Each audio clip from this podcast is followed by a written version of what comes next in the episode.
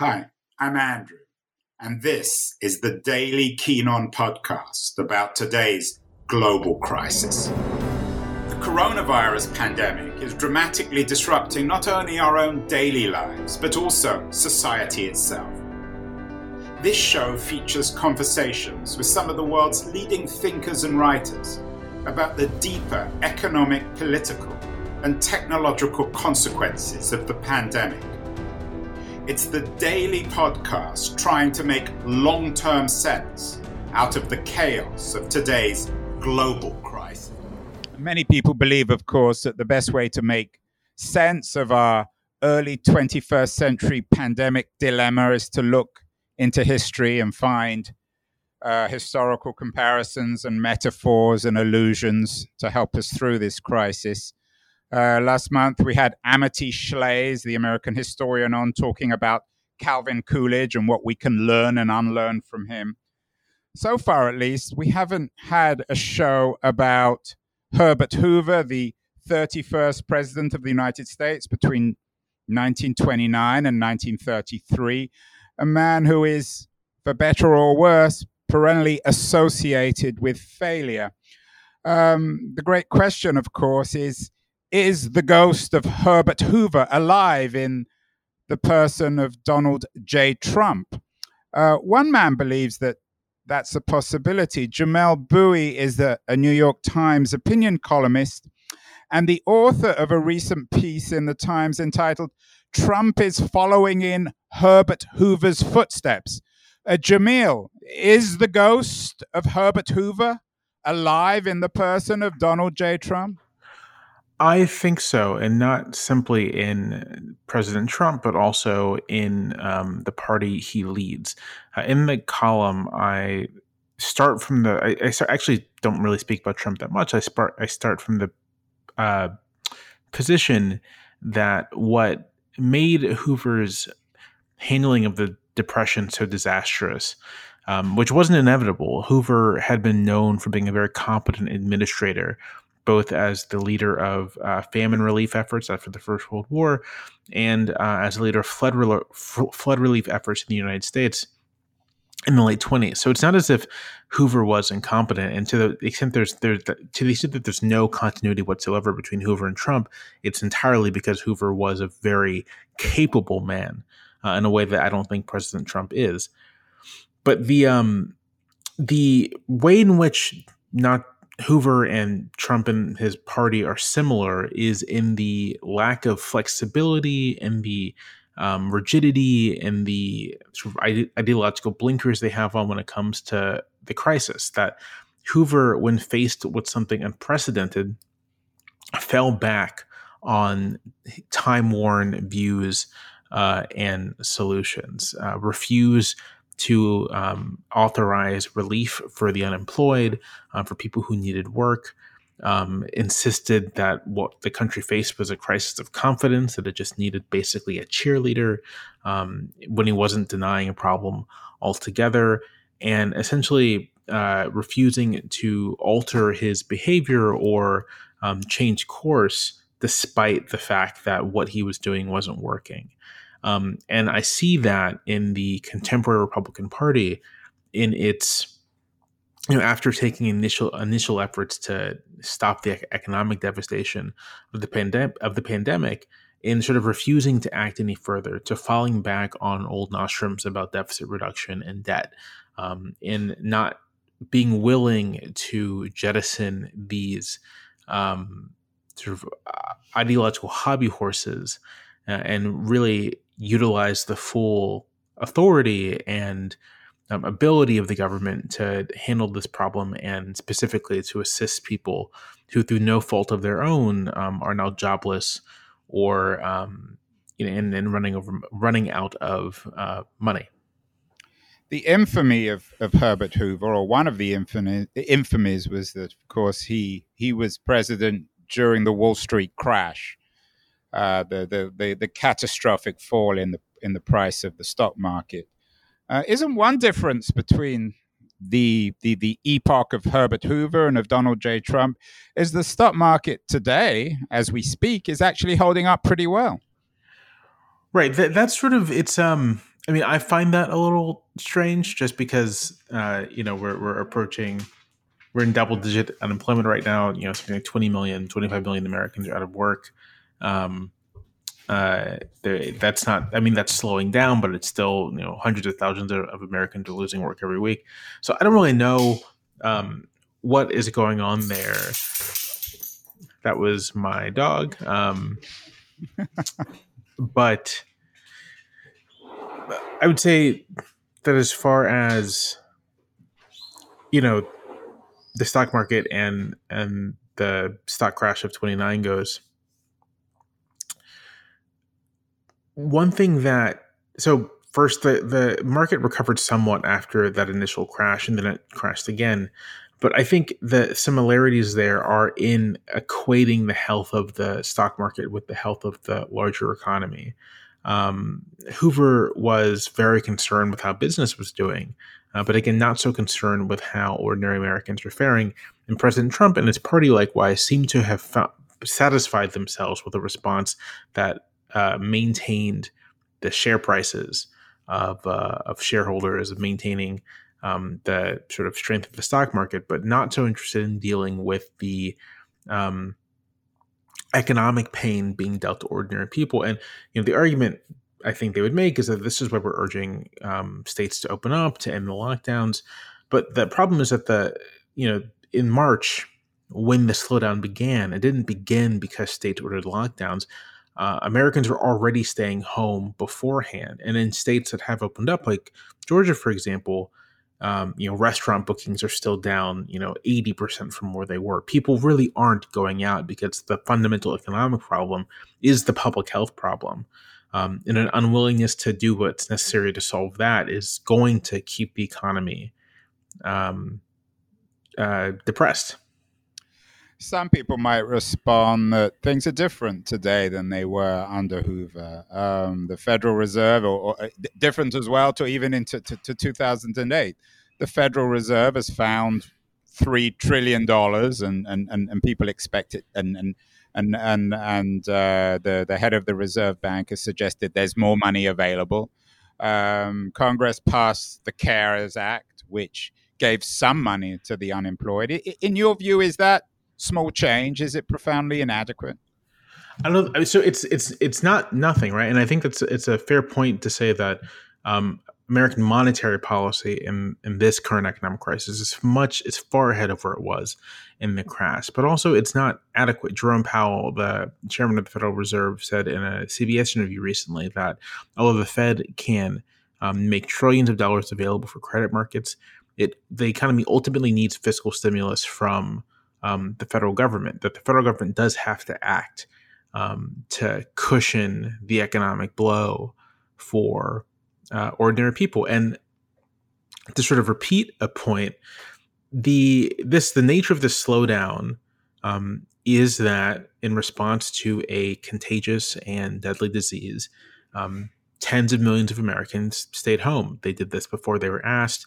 They've made c- continue to do this uh, uh, even as you know states and economies begin, begun to open up a little bit, even as authorities have not been as excuse me as stringent and the the the the result of taking these responsible, prudent steps to protect themselves and their communities is a sharp reduction in economic activity. And as long as we're still searching for a way to contain and control the virus, people are going to stay home. And if people are going to stay home, excuse me, if people are going to stay home, then I think the government is obligated to assist them um, it, it's not for nothing, right? That in that in our, our, our neighbors to the north in Canada, uh, the Canadian government essentially has been giving an unconditional grant to citizens um, to survive, and I think that's precisely what's needed here for uh, the federal government to use its borrowing power, which right now um, interest rates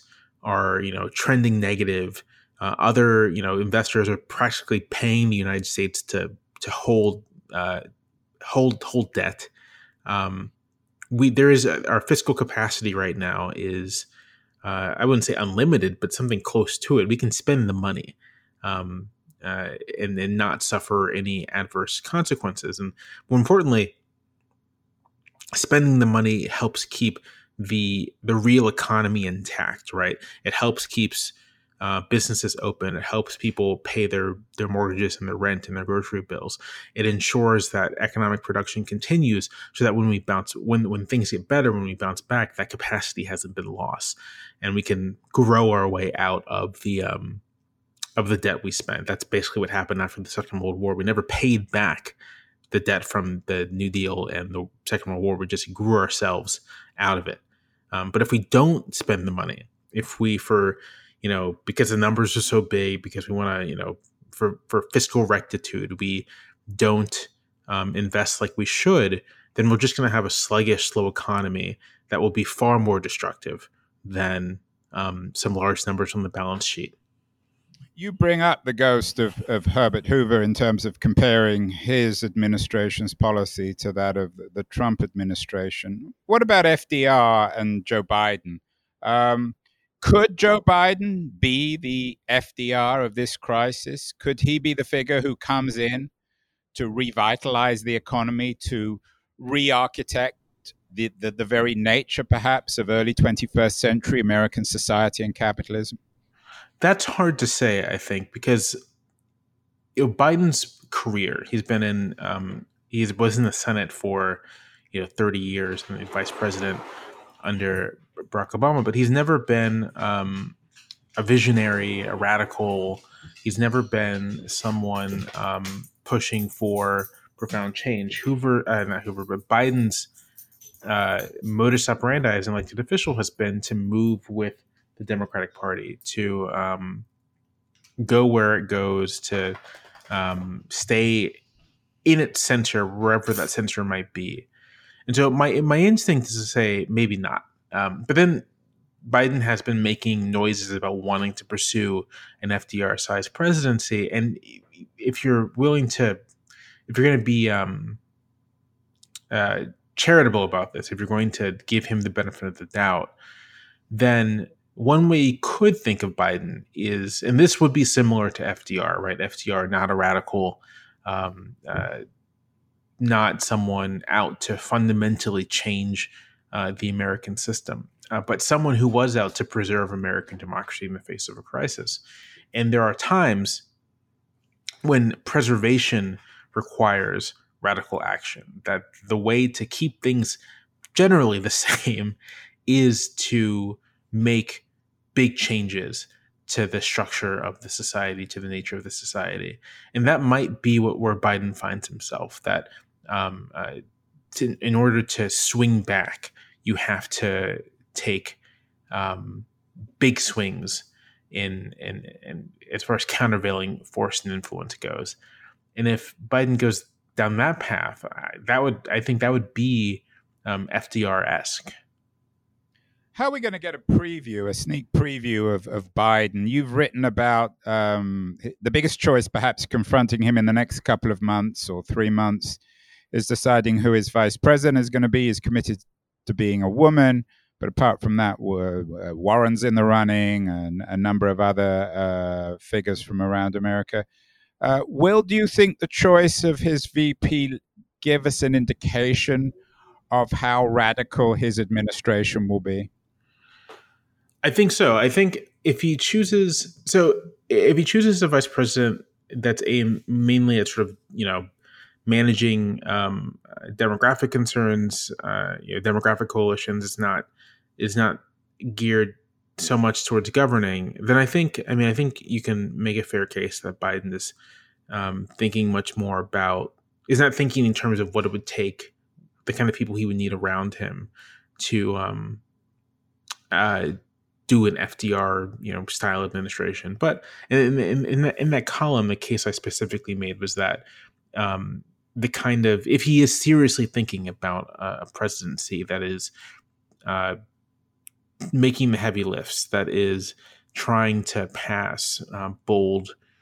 Um, far-reaching policy for whatever the reasons might be. But if that's the if that's what he has in mind, then he needs a vice president that will actually help him do that, a governing partner um, who uh, is is attuned to not just the complexities of the federal government, but knows how to utilize them for the sake of um, of accomplishing things. And I, I, argue that Elizabeth Warren was probably that person, and I think that if he were to pick Warren or someone similar to her, although there aren't that many people in the Democratic Party similar to Elizabeth Warren, um, that would be a signal, right, that he is intending to to really go for it with this presidency. I'd say there are other things. I mean, if if Biden um, were to publicly commit to um, ending the legislative filibuster, right, which would which as it stands is kind of the principal stumbling block to Democrats.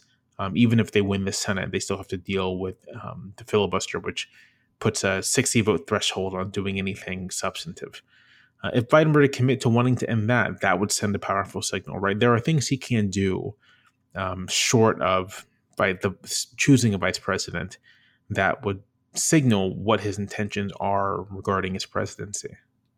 Jamelle, you've written a, a lot of columns about uh, Donald J. Trump. Um, how original a figure is he? As you suggested at the beginning of this conversation, he's quite different from Herbert Hoover, Hoover in, terms of his uh, unprofessional attitude towards go- government.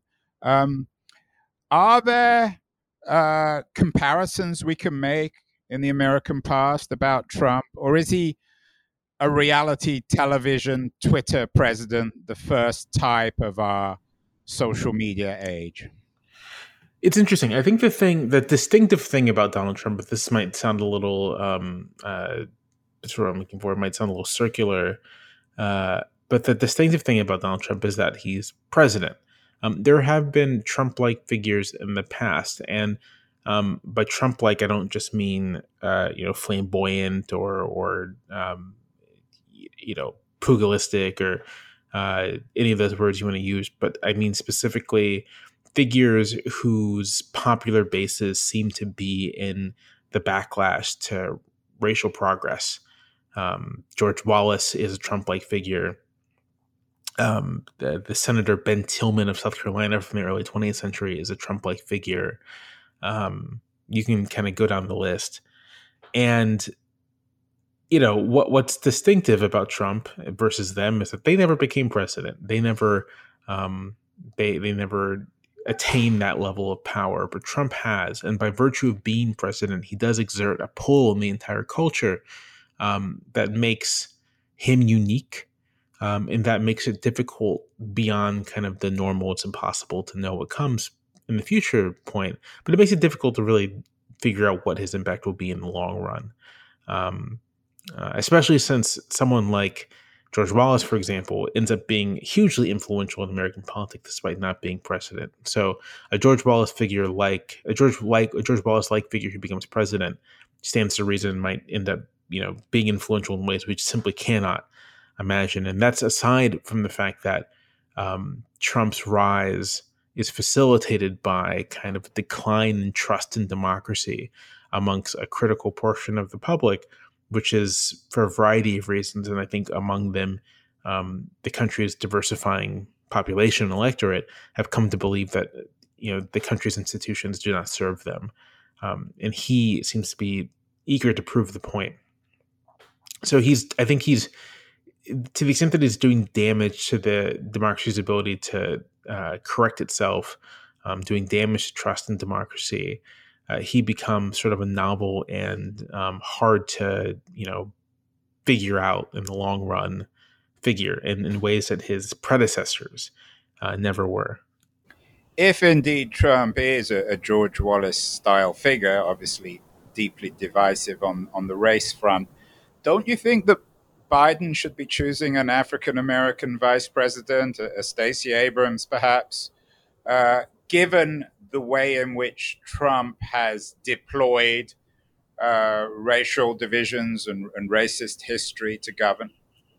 I think there's a, real, a very strong case for choosing an African American vice presidential candidate. Um, I think this would go towards, you know, uh, representation, um, you know coalition management you might, might want to describe it. Um, and it would be a powerful thematic contrast although I, think it shouldn't be underestimated the extent to which biden being the former vice president to the first black president also offers a kind of thematic contrast.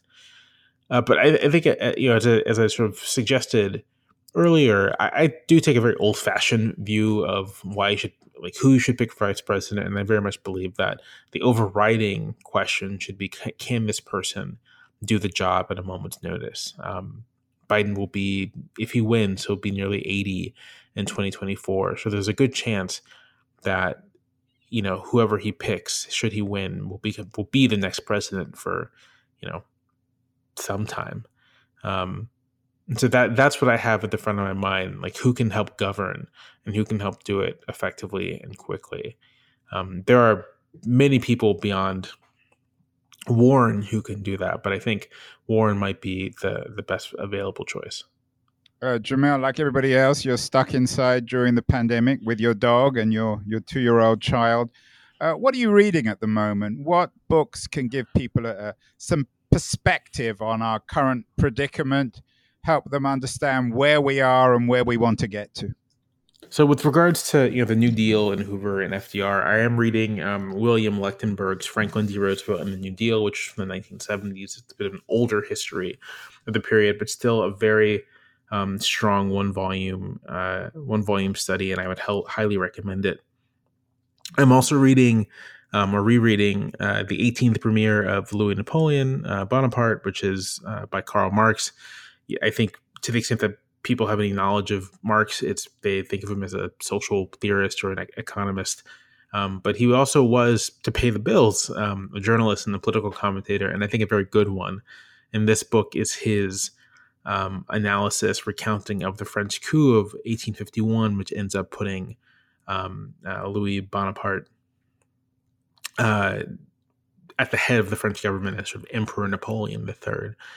And this may seem like a strange thing to be reading in the current moment, but I think it's relevant both because um, uh, Louis Bonaparte is very Trump like as far as historical figures go, um, uh, sort of buffoonish and ignorant and underestimated, and had the support of kind of a, um, a, a social class of small property owners and shop owners and and uh, you know, wealthy interest, and ends up leveraging that to um, topple uh, French democracy.